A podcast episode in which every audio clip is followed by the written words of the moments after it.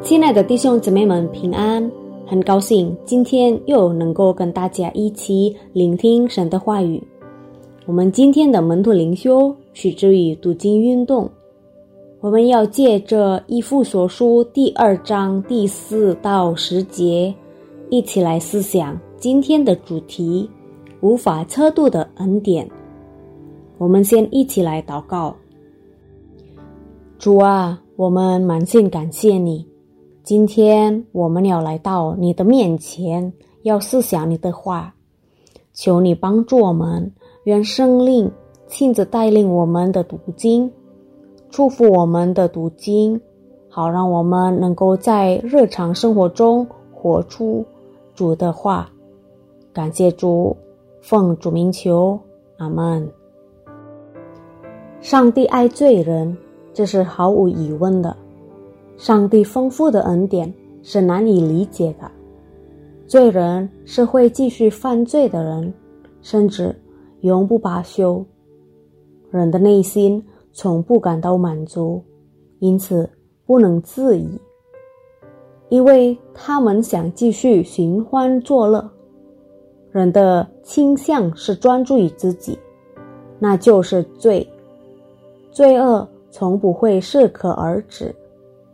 罪是从人的内心开始，永恒的死就是罪的工价，死亡是无可避免的，因为罪已经使人完全的败坏。然而，上帝对世人并没有弃之不顾，他已经准备好将他丰盛的爱浇灌在每一个想来到他面前的人身上。只有一种盼望能赐给人保障，别无选择。当我们敞开心门，相信耶稣基督那位弥赛亚来接受上帝的爱时，上帝将重新创造我们，或将我们从一个旧人变成一个新人。我们的生命从此会截然不同。上帝的手。在我们的每一个方面都动工，上帝在我们后面紧追不舍。他要我们能够回到他起初创造我们的目的，那就是我们是为他的荣耀而活。以赛亚书四十三章七节。上帝的子民该如何回应上帝丰富的恩典呢？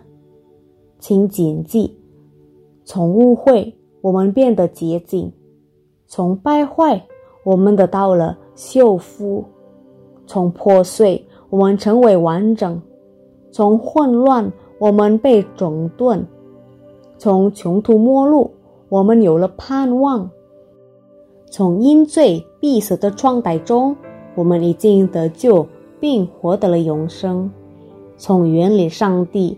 现在能亲近他，你已经得到了上帝的恩典吗？请记住，我们愿是上帝的工作，在救主耶稣基督里被重新创造。让我们用生命来荣耀他。就是当我们还未感受上帝的同在时，他早已经准备要我们做的善功。上帝。为何要为我们如此做呢？的确，上帝对我们的爱与恩典正是深不可测的。求恩是上帝的工作，而不是我们努力的成果。以弗所书二章九节，救赎是上帝在我们生命中的大功，因此要在你的生活中荣耀上帝。我们祷告，慈爱的主，永在的神，是的，你的恩典是无法测度的。你创造了我们，拣选了我们。其实我们不配，但是你救赎了我们。